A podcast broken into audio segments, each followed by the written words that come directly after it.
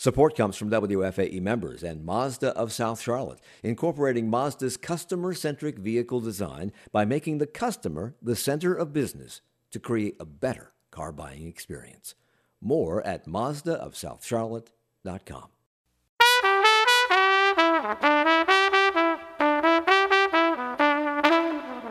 Talks. I'm Mike Collins on the local news roundup. The rift within the Republican Party and between that party and Fox News gets a Carolina connection as Thom Tillis calls BS on Tucker Carlson.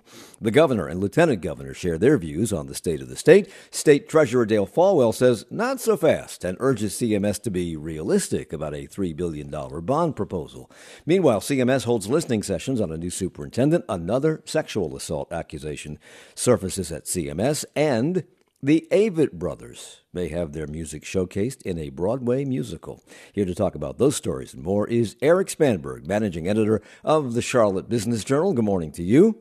Good morning, Mike. Eric will be duking it out for airtime with three TV reporters who don't like to give up the mic. They are the, from the holy trinity of Charlotte TV stations. Nick Ochsner is here, WBTV's executive producer for investigations and the station's chief investigative reporter. He's investigating right now, wondering why he said yes to this program. Good morning.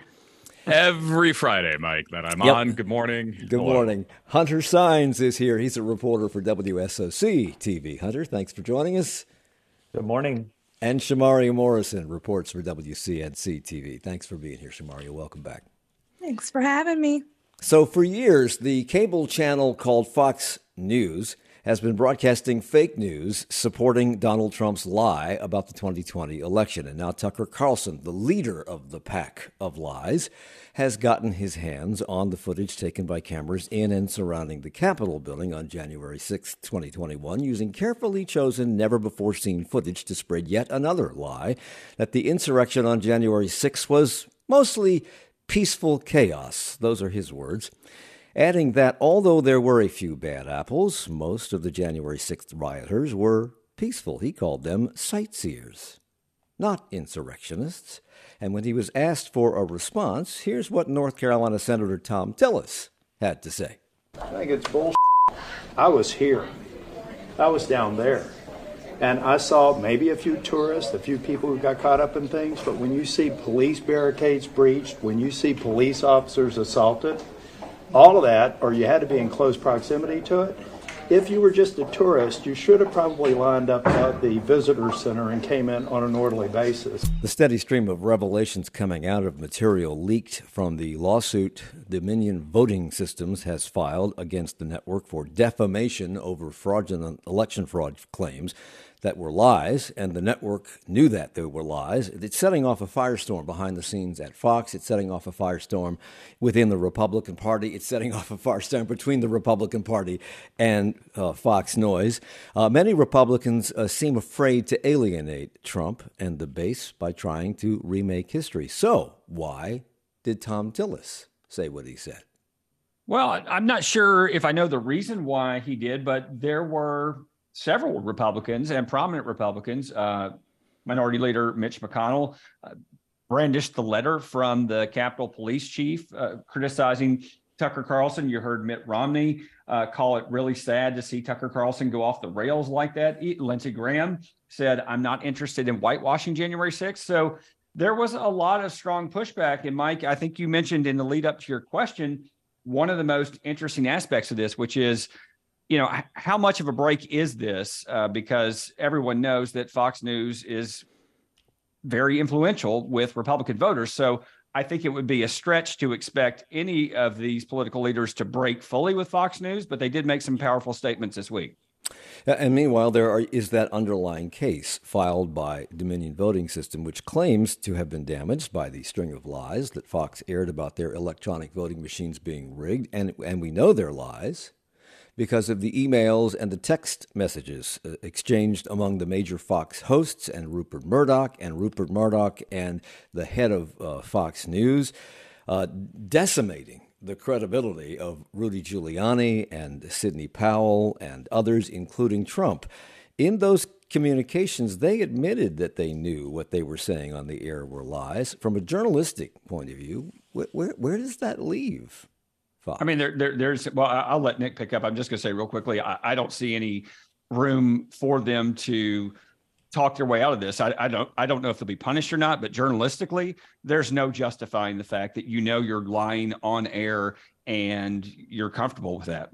Uh, part of the problem is we saw, you know, the man who controls Fox News, Rupert Murdoch, at the very top, acknowledging one thing privately and, and allowing another thing publicly to happen, and he, he also admitting that he probably should have done more to to stop his talent from saying that on television. But Mike, back to your question about the journalism piece of it. There are some journalists who work at Fox News, right? Yes. What we've seen and the people we've seen saying one thing privately and doing another publicly are in the primetime opinion uh, group of Fox News, which Fox News has always said, look, we have a news division and we have an editorial, you know, editorial kind of um, non-news division.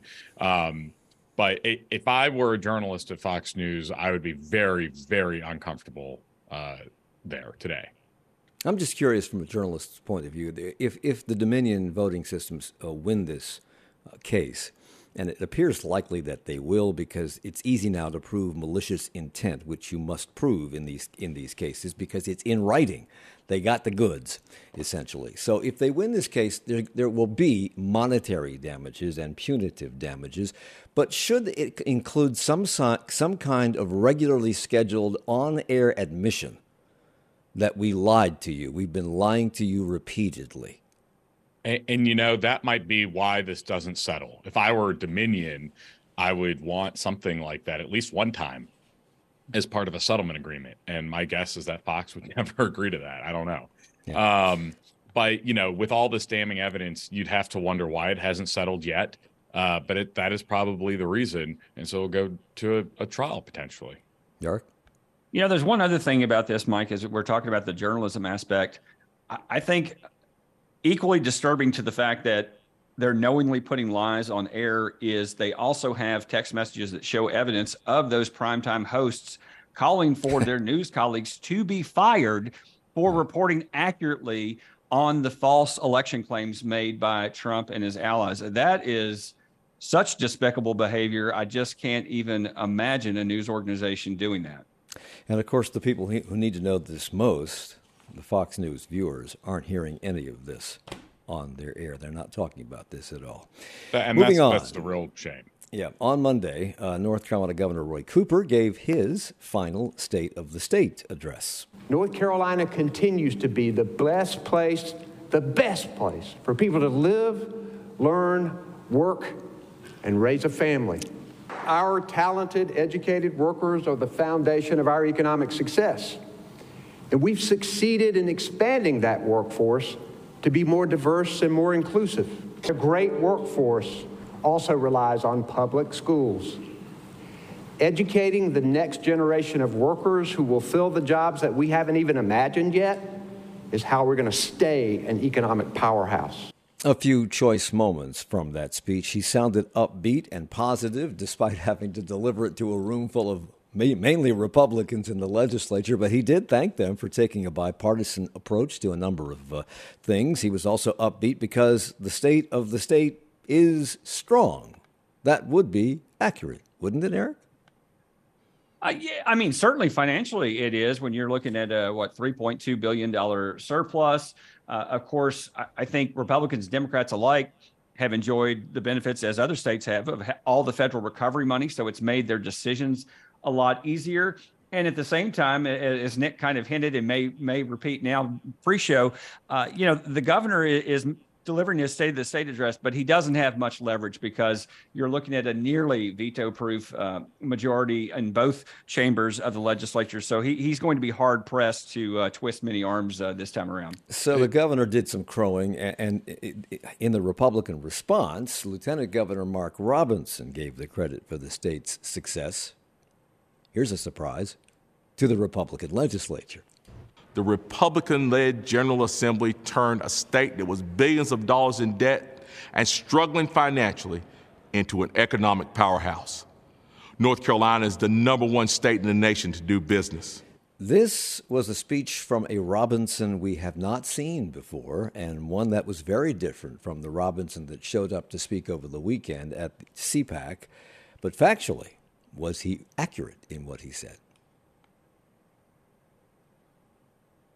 Oh, I'm sorry. Yes. I was going to let. I was going to let. I stumped the panel. I, I, had a, I had a desk phone ringing that I didn't want oh, to interrupt my answer, ahead, but now it's over. So, I, look, I, it everything is is spun. Uh, just like things are spun from the governor's speech to favor him and his party, everything in Robinson's speech can be spun to favor him and his party. I think um, both speeches uh, might might be labeled uh, one of my favorite terms: accurate but not precise. Cooper talked about his successes. He laid out some of the goals, which may be difficult to achieve, as Eric pointed out, because of the makeup of the legislature. But he did recently achieve something that he has been working f- toward for years the expansion of Medicaid. Finally, we all now agree on Medicaid expansion.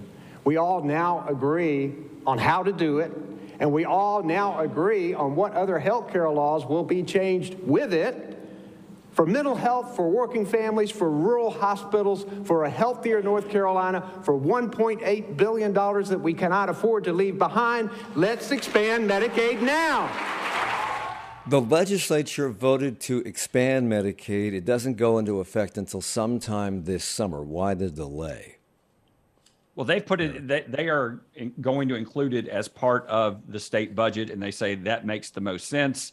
Um, and the governor, as you heard, is saying he wants it to happen right now. So uh, even in their crowning moment of glory, there's at least a little bit of disagreement. But you're right, Mike. This has been a a long slog for Governor Cooper, who's been pushing it for this from the moment he was elected to his first term. So it is going to happen, but they're just uh, it's not go- going to happen as quickly as he would like it to. And maybe brought, not necessarily like he'd like it to either, mm-hmm. quite frankly. You brought up the, the, budget. The legislative leaders announced on Wednesday that they have agreed. And this is really early uh, uh, in the process because it, it usually takes much longer to reach agreement on a budget, but they've agreed and they're going to increase spending by 6.5% in the fiscal year that begins July uh, in July to a total of 29.7 billion dollars and 3.75% more the following year. We have a surplus of what? About 3 billion dollars? Yeah. This year. Uh, how will this extra money be used? Well, that's the fight. I mean, we're going to have that fight again about uh, on the Republican side, they want to cut taxes. Uh, on the Democratic side, Governor Cooper, you're hearing him say already he wants double digit increases in teacher pay, uh, state employee pay, and uh, he, he's not going to get everything he wants. And it uh, remains to be seen exactly how much of a tax cut uh, the Republicans will try to institute on the personal side, unlikely to be on the corporate side. Nick, uh, he's I'll likely not going to get anything he wants from well, governor. Let's be clear with the the veto proof majority in the Senate and the mostly veto proof majority in the House. They need one Republicans need to flip one person, but I do think we see some broad. It's it's much easier to get along when you got a three billion dollar surplus, right? So I think broadly, we've heard from House Speaker Tim Moore that you know they have this surplus, and, and the House is the one who argued against the Senate that they wanted to spend and do a bigger increase. You know, Phil Berger very fiscally conservative. Um, but I think everyone agrees we're going to give raises to people. I think, you know, I'm hearing a lot of chatter out of Raleigh that we're also going to invest money in infrastructure needs. Um, and so I think broadly, everyone's going to agree on that. It's the nitty gritty details that I think are going to be the fight. So the governor has called, I have 30 seconds, for these double digit increases in pay for teachers and state employees. Is he likely to get anything close to that? Would the legislature I, be on board with that? I think teachers and state employees will get a pay raise, and state employees likely to get a higher uh, percentage because their uh, employee association has much better relationship with the General Assembly. And even with an increased amount in the budget for all of this, it's still less than we are anticipating to bring in in terms of the coffers. We have to take a break. We're coming back with more in a moment. It's Charlotte Talks on WFAE. Support comes from WFAE members and Mazda of South Charlotte, focused on applying Mazda's customer centric approach for vehicle design to car buying and servicing in order to create an experience centered around the customer. More at MazdaofSouthCharlotte.com. It's Charlotte Talks and the local news roundup on listener funded 90.7 WFAE and WFAE.org. I'm Mike Collins. Nick, Nick Ochsner's here from WBTV, as is Hunter Sáenz from WSOC TV, Shamaria Morrison from WCNC TV. Gosh, the lighting in here is wonderful this morning for all these people. And Erik Spanberg, chief investigator. No, he's the managing editor of the Charlotte Business Journal. I'll get it right. Uh, Shamaria, one reason that Lieutenant Governor uh, Mark Robinson may have sounded calmer and less of a firebrand than normal in that speech, that segment of that speech that we played from his uh, his take on the state of the state was it could have been his first speech in his run for governor. Most believe that he intends to throw his hat into the ring. Someone else who might be running for governor is State Treasurer Dale Folwell. And he had something to say this week about the possibility of CMS floating a $3 billion bond in November. He told them to be realistic. Specifically, he told CMS and Mecklenburg County to, quote, look realistically at capital needs. He chairs the Local Government Commission, uh, which okays local government borrowing. Could he nix this referendum before it even gets put on the ballot? Uh, no, that's not exactly how it works. So it can happen one or two ways. Uh, the voters they can vote on a referendum, say not three billion, maybe a little bit lower than that, and either that commission can take into account, okay, well the voters say yeah we want to do this, and they can go ahead and do it, or it can be the opposite way where Mecklenburg County has to give it to the commission. The commission is like, hey, I'm not too sure about this. You all might want to go back and put a lower number on that referendum, and the voters do it either way. There has been precedent for it to be happening either way. Um, I can't think of the district at the moment, but they talked about that actually last weekend when both Mecklenburg County commissioners and CMS board members were talking about the possibility of it being mixed up at the state level when it comes to the great amount of money there was for it. Well, to put this amount of money in perspective, and it used to be more than three billion, and the school board pared it down to just under three billion. I think the county commission wants it to be even lower. Uh, but that $3 billion would be the largest bond issue the state has ever dealt with. And the state treasurer says it's more debt than the state government has outstanding in go bonds. Uh, but this money goes to a lot of projects that members of the school board see as a must. How much of a sales job will they have to do at the state level and with how, how much of a sales job have they been doing with the commission? Oh, it's it, it's gonna be a big job, and I mean, I guess you have to put it into perspective. Like you know, the school is not immune to rising costs of construction and things going up. Like if you are paying more personally, um, it makes sense that the school may have to pay more to get something built, right? Um, so they have been trying. They're trying to get to that three billion. I'll just tell you this much, and anyone else who's in education will tell you they will likely not get that three billion. It's going to be looking closer to two point five billion. Well, is this one? Is this one of those cases where you ask for more? More than you know you're mm. going to get, so you'll get what you need. Absolutely. Okay. Absolutely. I deal with my dad all the time. Okay. it's a great negotiating tactic, tactic at work, too. Hint, hint. Uh, we're going through uh, property tax uh, revaluation, the results of which we should know in a week or two. Uh, property taxes could rise because of this bond or stay revenue neutral.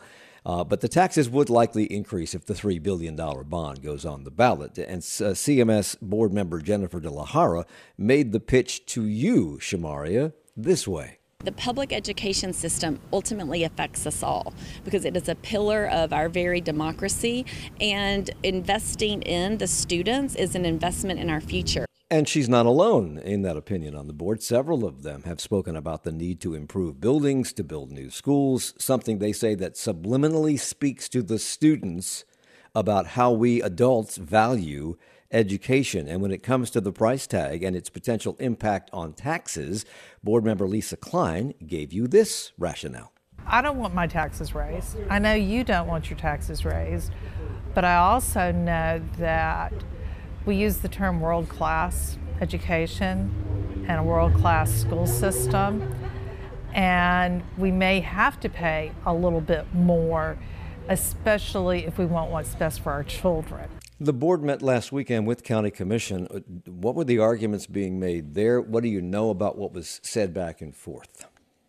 Well, the concern from the county commission is this: uh, they're not only responsible for CMS buildings, they're also responsible for other things in the community when it comes to capital. So you're thinking of the sheriff's department, libraries, um, even local community colleges. And so not only are they thinking uh, that CMS bonds may raise tax, may raise taxes, those other responsibilities may also raise taxes. And not only that, you have your cities and municipalities who also may raise taxes. So this just isn't happening in just a silo. So they have to to uh, make sure that they're thinking about that. And those same people that you're raising taxes on, as far as house ownership, well, you could be impacting them negatively as well. But you know, CMS says it's all a big circle, and at some point, you have to make the schools better because it's not it's uh, it's not going to do do well for students overall.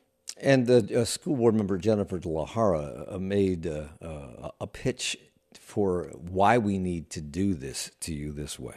We've already cut 10 projects off to make it more palatable for our county commission and ultimately our public um, to to accept this this tax referendum in November.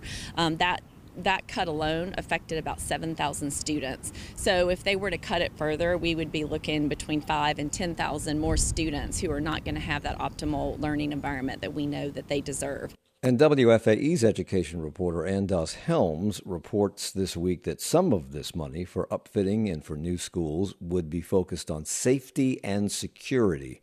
Uh, Mecklenburg County Commissioner Leigh Altman shares those concerns. Somewhere between 10 or 15,000 students who are on open campuses, and I have a great deal of concerns around security for those kids. And CMS construction consultant Dennis Lacaria says new school designs take that into account. Getting those kids into one building with one front door with a security vestibule transforms the security and safety aspect of each one of those campuses. So you reported that the commission is leaning toward a figure closer to 2.5 billion dollars and you say that in order to keep taxes where they are, the bond can only be 1 billion dollars. Uh, that would only fund what? How many projects? Um, if it's at the 1 billion mark, uh, less than one third or just around, unless they mix some things up. But, you know, when you were talking about that safety issue, that's one of the reasons why CMS is like, hey, you all keep telling how we have all these problems. That's guns coming on campus, right? If you've noticed, some of those guns coming on campus this year were at open campuses of schools where those students may be able to just go off campus, come back, not go through those uh, body scanners because they only have them at limited uh, amount of entrances. So these are solutions to some problems that we're having that are wider and larger than just talking about school capacity or just really bad facilities. I've been in some of these schools and I'll be honest, I want to leave sometimes. Mm. so I, I, can only imagine what the students and what the uh, people who actually work there feel as well if I don't want to be in some of the schools because they have they do have problems. When, when you say you, you wanted to leave, is that because of safety concerns or is it because of the condition of the building? The conditions i'll even give you one example kennedy middle school. It's actually right here where i live. It's a very very old school. It's here in the Steele Creek area. They had to chop that school off the list. It's a local middle school. It's very very old. I mean you think of what the air quality is in schools like this. So these are actual problems. They even have schools right now that uh, may not even be connected to uh, to sewer and things like that. They have people who are out and they are in portables. Like do you want your kid learning in a portable um, these are valid concerns. Well, you know, we've been learning in portables here for as long as I can remember, and we had a school superintendent once who said he didn't care whether we had buildings or portables. It's the quality of the of the education that mattered. No comment. I'd okay. say that I'd uh, rather uh, be in a building than a portable, wouldn't you, Mike? Well, well, yes, but all right, the, th- the three billion dollars. I, I, learned in one of those in fourth and fifth grade, and I turned out just fine. Well, well that's, a, that's debatable. that's debatable. Uh, uh, the three billion dollars. If, if you just look at a school like Myers Park High School, which is an open campus, very much like a college situation, if you wanted to to, to seal that up, it would cost a fortune, wouldn't it? Oh, it would just be too much. It wouldn't even be worth it. Uh, it might even be, and I, I, I would say it might even be more money to do that than it would be to just take it all down and rebuild it. I don't know for sure, but I think that's a fair assumption. Meanwhile, uh, CMS has been hosting uh, listening sessions because they're in, in they're looking for a new superintendent, uh, and they're hosting I think 28 listening sessions in the course of two days. They did it Wednesday, they did it uh, yesterday, Thursday. What what do we know about what they are hearing? And these are parents and others coming to these listening sessions, correct?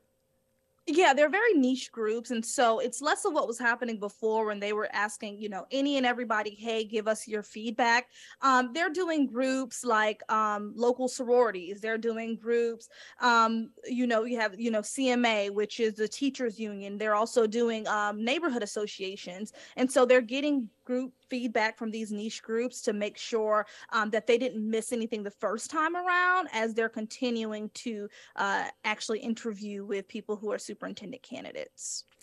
Uh, Nick uh, Ochsner joined us last week briefly as a special guest star appearance because of a series of exchanges that he had with the interim superintendent over allegations of the sexual assault of a five year old on a school bus. And after the parents were assured that the system had been handling it, the little girl was forced to sit next to her alleged perpetrator on the next time around on, on the bus. And uh, he, you, you had difficulty, Nick, getting a response from anybody at the school system, including the interim superintendent. Well, now you're back because another alleged uh, case of sexual assault involving another kindergartner has come up. Fill us in. Yeah, I let's start by saying how sad it is that we're talking about not one but two five-year-old students in Charlotte Mecklenburg schools who reported being sexually assaulted. This new case, the mom called me uh, after she saw our stories last week and said, "Well, the same thing happened to my daughter just recently." Uh, so this case involves uh, students at Greer Academy, also in Northeast Charlotte. The first one's at Croft Community School, um, and this new case also involves a five-year-old girl who reported that uh, an older boy who she rides the bus with while they were at the bus stop uh, looked up her dress and touched her inappropriately. Um, unlike the last case where administrators at Croft Community School filed a Title IX report, agreed to take some protective measures, and just didn't take those protective measures and, and called police. In this second case, the school uh, called the girl's mom uh, and told her what had happened, but they didn't file a Title IX report. They didn't offer protective measures and they didn't call police, all of which they're required to do. Uh, and most importantly, uh, the girl is still walking by the boy on the bus every day when she gets on and off the bus. How do you explain that? I mean, this is not the first time, it's it, and it's the second time that we know of with a kindergartner, a five-year-old. Before that, of course, were all the cases that you looked into last summer with older students at other schools. And in every case, it seems that they're not following the rules. And Mike, that was actually two summers ago. And I say that just okay. to emphasize the fact that we're going on two years, two years of me uncovering Charlotte Mecklenburg schools mishandling reported rapes and sexual assaults. These are all cases where students and or their parents have come forward appropriately reported to administrators appropriately reported to police and every single time the school district has not done what they were supposed to. In the most most recent case of this 5-year-old at Greer Academy as soon as the the same day that I called Charlotte Mecklenburg Schools to ask them about this case, the principal called the mom to schedule a meeting, and that meeting happened this week where she finally got all the paperwork. It, the, the incident happened two weeks ago. There is no explanation why this keeps happening. Dr. Crystal Hill, the interim superintendent, said in January, touted all the improvements that the district has made, that they've increased training for administrators, that they uh, expanded the Title IX staff from two staffers to 11, and yet we still have this happening. And Mike, is as we talked about last week, and as you mentioned today, when I've tried to ask Dr. Hill last week on camera why this is happening, I couldn't get an explanation. And for this story, the second five year old girl reporting being sexually assaulted, uh, I got zero answers from anyone in Charlotte Mecklenburg schools. We do have a seemingly uh, uh, a pattern here not just at CMS, but throughout governments at, at all different levels, about an incredible lack of transparency and an unwillingness to be forthcoming on something that seems relatively straightforward and simple. It doesn't seem like this is something you have to hide. They didn't do it. A five year old did it, or a nine year old did it. So be honest about it and handle the situation the way it was uh, supposed to be handled. Why aren't they? I would love to get an explanation from anybody. At the end of the day, Mike, what has happened in Charlotte Mecklenburg schools is a complete and total lack of accountability for anybody. Let's look at what happened to the principal at Myers Park High School after we found a half dozen students who reported being raped or sexually assaulted and nothing happened. Well, he got transferred within the district, still keeps the same pay. Let's look at what happened to the principal and assistant principal at Hawthorne Academy, where a girl was suspended for reporting a sexual assault and made to take a sexual assault is preventable class. Well, they got moved to different positions uh, that should be making half of what they were, but they got to keep their same pay. Let's look at, you know, the only person who faced a modicum of consequence here for any of this was Superintendent Earnest Winston. And that's why we are on an interim superintendent. But the members of the school board, half of which have turned over, we've not heard any, any reaction from any member of the school board. You've got Elise Dashew, the chairwoman, who is the chair when I started this and is still the chair, who refuses to address this in any kind of way. You have Jennifer De La Jara, at large member, who told me about the Hawthorne girl that she was too busy and needed to eat her lunch to answer any questions about this.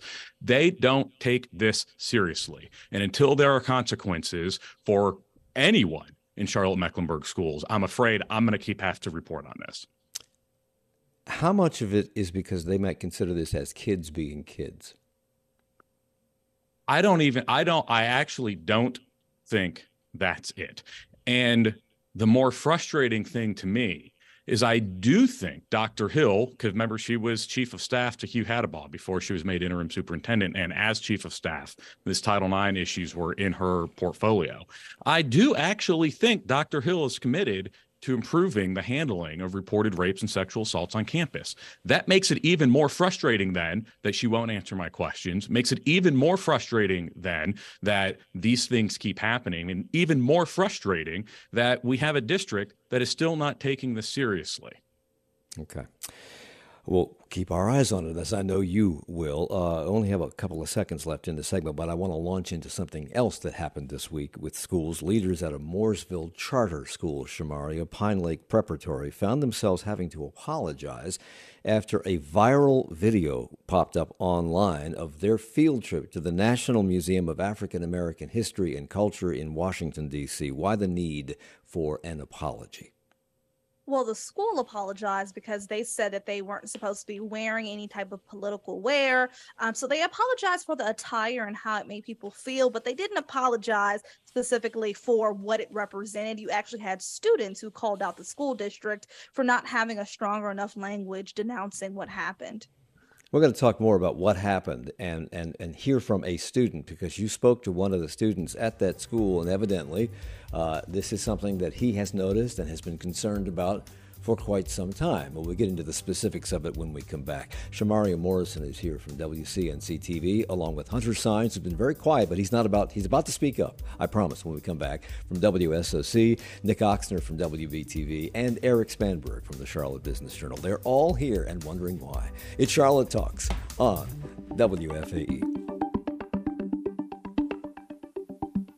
Support comes from WFAE members and Mazda of South Charlotte, using Mazda's customer centric approach to cars to create a car buying and servicing experience where the customer is the center of their business.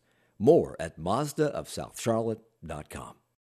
It's the local news roundup on Charlotte Talks on WFAE. I'm Mike Collins. Uh, Morrison, we were talking just before the break about an apology that had to be issued this year as a result of a viral video of uh, uh, Pine Lake Preparatory and their trip to the National Muse- Museum of African American History and Culture in Washington. It was posted by a teacher from another school who felt, she said, she and her students felt uncomfortable because so many of the Pine Lake students were wearing Trump and MAGA hats. This is an African American museum. But you spoke with student Michael Stratford, who was not surprised, but. My first reaction was disgust. The black and brown community at Pine Lake has been dealing with this discrimination for a lot of years, um, and we've been trying to fight against it for the equal amount of years. I'd say that it was a mixture of direct racism and peer pressure. So, what did the school say in their apology? Um, again, they just reiterated that the students were not supposed to be wearing those hats, uh, the MAGA hats, and they weren't supposed to be wearing the MAGA shirts. And they apologized if it caused any type of political discord. But I think it's important to note race here in this because it brings context to the story. That student that you just heard, he was a white student um, speaking about this. And this teacher from the other school who talked about making her students uncomfortable, she was a black student. Um, and so a lot of, uh, of, race kind of came up into this conversation about MAGA meaning more than just the last president. Um, it means, you know, people who identify as neo Nazis, um, who say, you know, that they identify with the Trump and the Trump brand, and um, some of the things that have been problematic and have been outright racist that have been said by either the president or the former president himself, and or the people who surround themselves with them. So it's it's not just about First Amendment rights. It's about what did you want to do when you were there, and I think that's what those students um, have been calling out. Charlotte City Council on Monday talked about the what the final, I guess, the final piece of the uh, Eastland Yards project. That's the revamping of the old Eastland Mall site. That piece was supposed to be developed by Charlotte FC until David Tepper pulled out of it last summer. What has been proposed to replace their portion of this project? Well, Erik. It was interesting. There are three uh, proposals that the city has received one was for a tennis complex, one was for an aquatic center, and the third one, the wild card, is a Target store.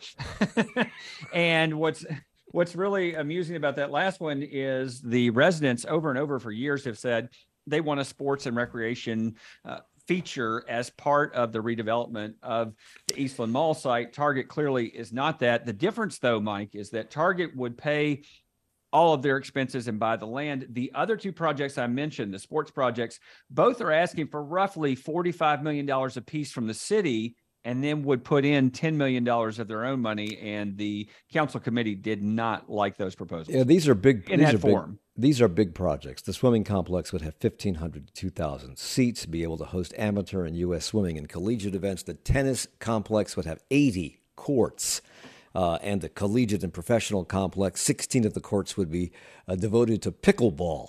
Mm-hmm. Now, there's a fad that needs to be noted. Uh, but Councilman Ed Driggs is afraid swim and tennis groups would uh, need a large amount of money, as you say, a large amount of public money to see this through. I think these numbers are high. I'm concerned about the ratio, particularly in light of the fact that we do not have the committed funds, as you pointed out, Mr. Chair.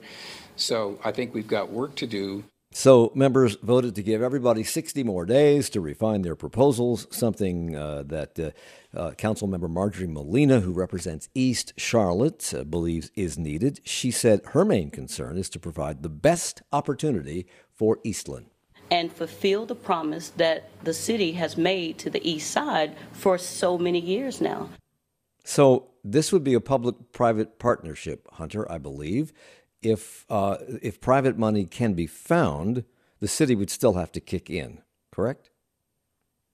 Correct. Um, and would be on the taxpayers, uh, of course, to pay for that. That is unless, and Erik can correct me if, if this is wrong, unless Target is the option, because then Target is going to pay for it all, allegedly. Um, but it, it goes to the point that Erik was was saying earlier if they go with Target, which I believe is a last option right now in this horse race, uh, they would not be um, going through with their promise for East Side residents who have long wanted something that brings that community together, makes it a destination that it once was with Eastland Mall, and have this sports component. Erik. You, Mike, one of the interesting things that's going on kind of behind the scenes is you mentioned the Tepper option that was uh, dropped, or rather, he dropped the uh, he pulled out. Um, the the city was talking at one point about putting up to thirty five million dollars into a Charlotte FC headquarters for Tepper Sports, and I think that some of the um, sort of perceived uh, wisdom, if you will, is that well, if they were going to put $35 million into what Tepper was going to do, maybe they'll put that or more into what we want to do. And what we heard from the council committee was uh, no, not so fast. Now that could change, but for the moment, it seems like they are not inclined to do that. Uh, City Council was also involved in some arts discussions. Uh, their new arts and, arts and culture officer is putting the finishing touches on her first assessment of the local arts community, but Council voted this week to cut Arts and Science Council grant funding. Uh, from for this summer that would have helped fund their operations for another year. The city's not up and running with their thing, so why now? Well, that's the question, and uh, the the sentiment seems to be that City Council has been trying to get out of the Arts and Science Council business for a couple of years and can't figure out how to do it during this transition period. The leaders of the Arts and Science Council obviously are very upset that they received funding the past two years, as you mentioned, $800,000 one year, $950,000 the next year. And they have been called upon to help distribute some of the other grant money to arts groups. So, Mike, after two years of this, and you, you've watched this for a long time, the arts uh, reorganization, revamping, it remains highly unsettled and they only have one more year of funding before they have to really figure this out for the long term. And, and, you mentioned in your story that city council members Ed Driggs, Malcolm Graham, and Braxton Winston helped shape the policy framework that, that they're dealing with right now. And Winston noted that the ASC was not originally created to be dependent on public funding. Is that true? Was it only meant to be a United Way of the Arts kind of fundraiser at, at private institutions? Well, it, it, did lean heavily uh, toward private funding. There's always been some public funding involved of, not only of the arts themselves, but of building the venues and maintaining them. Uh, but at the same time, Mike, one of the interesting po- points about that is that uh, in the current assessment that just came out, the State of Culture report that the City Council commissioned, in essence, one of the findings or recommendations is that the public sector needs to take the lead on funding. So we're, we're going in all kinds of zigzags. And by the way, if you're not uh, covering this or involved in it, I don't know how you would sort it all out because there are more acronyms and exceptions than can be believed. Okay. Uh, we'll, we'll be following that as well in the coming year because this is the worst idea ever. That's my editorial statement on that. Uh, we have seen thieves come into jewelry stores around the country, uh, smash the cases, take the merchandise, and run. But something similar has now begun happening in this region, but to luxury car dealerships. Hunter, what's been happening?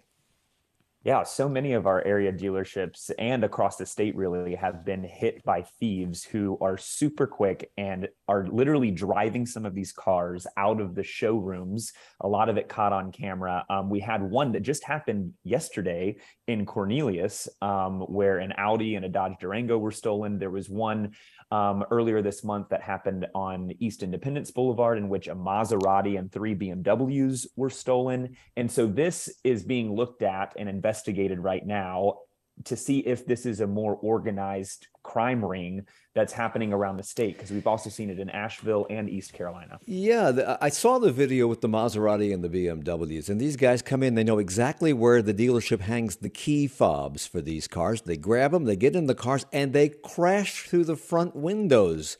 I mean, they're damaging the cars on the way out. And you spoke with CMPD Detective Calvin Helms, the lead detective on the case, who made this observation. It seems coordinated, and it is very brazen. And he added that the way they exited by crashing through the showroom windows is a bit unusual. You would think that they would want to get these undamaged, these cars, high-end cars undamaged, but who knows what they're going to do with them afterwards anyway.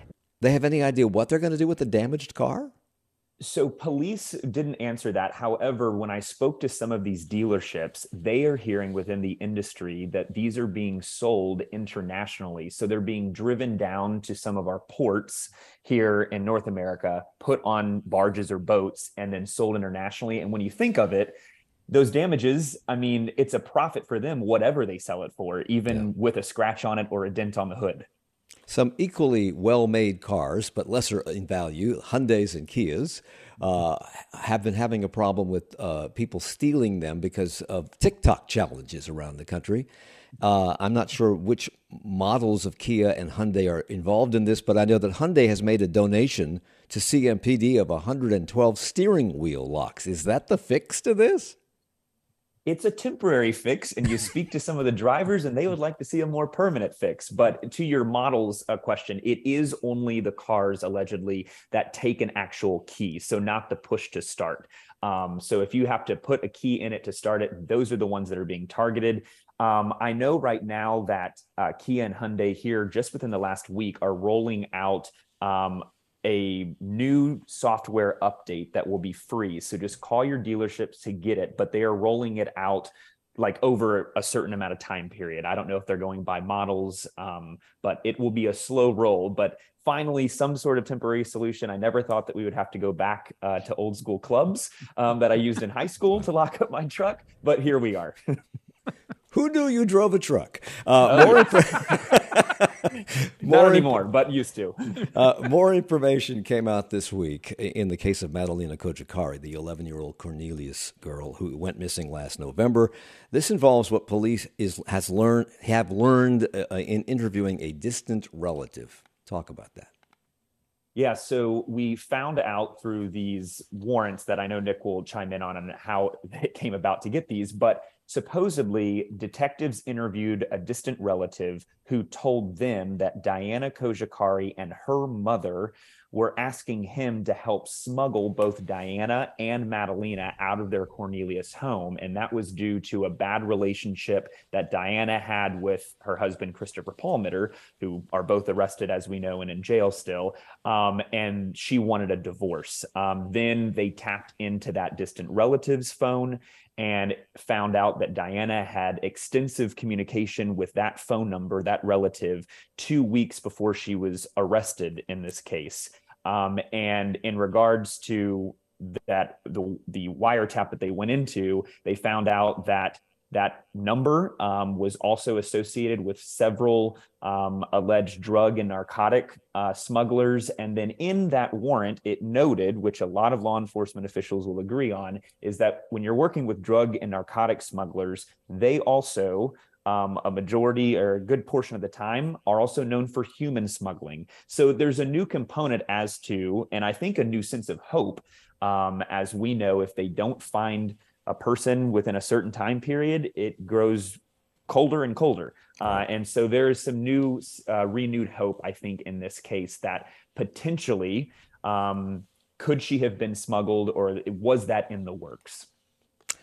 Do we know uh, if, and I only have 15 seconds, but do we know if uh, what this relative told police jibes with what uh, Madalina's mother told police? We do not. I mean, this was just a trickle of information, and I know that it was hard to get. It was uh, supposed to be sealed, and then somehow was was put out there. Last week, of course, we noted the passing of Jerry Richardson, the first Panthers owner. This week, someone else connected with sports also passed away. Jean Faut, who lived the last years of her life in South Carolina, died in Rock Hill on February 28th at the age of 98. She was considered the greatest overhand pitcher in the All American Girls Professional Baseball League. She shared this story with uh, Grand Valley State University. This one gal, uh, Jean Havlish, she played for Kenosha. She told me that uh, the gals would ask about my pitching, and she told them that every time they knew I was pitching, their manager, he would call a special batting practice to get ready for me. Then they said, uh, Well, after you had the batting practice, did you hit her? Heck no, she said. we couldn't hit her at all. Just so you know, the All American Girls Professional Baseball League that she played for inspired the 1993 film A League of Their Own. And despite her numerous accomplishments, for Jean Faut, it was all about team. Oh, I had uh, quite a few no hitters, but uh, my biggest accomplishment as a pitcher is I pitched two perfect games. But you have to remember, I had a good team behind me. Well, guess what? The Avett Brothers are moving their music toward another venue and a new audience Broadway. Lord, lay your hand on my shoulder and guide me to our That's Stark Sands, a member of the original cast of Kinky Boots, playing the role of Big Brother in the Berkeley Repertory Theater production of a new musical based on the music of the Avett Brothers. That's a new song that Seth Avett wrote just for the show. Other songs come from their numerous albums. Well, now that show, Swept Away, which is inspired by true events around an ill fated 19th century New England whaling ship swamped by a storm, is itself traveling to Arena Stage in Washington. It has some heavy hitters shaping it, including John Logan, who wrote the book for Broadway's Moulin Rouge, and director Michael Mayer, who won a Tony for Spring Awakening. It opens in D.C. November 25th.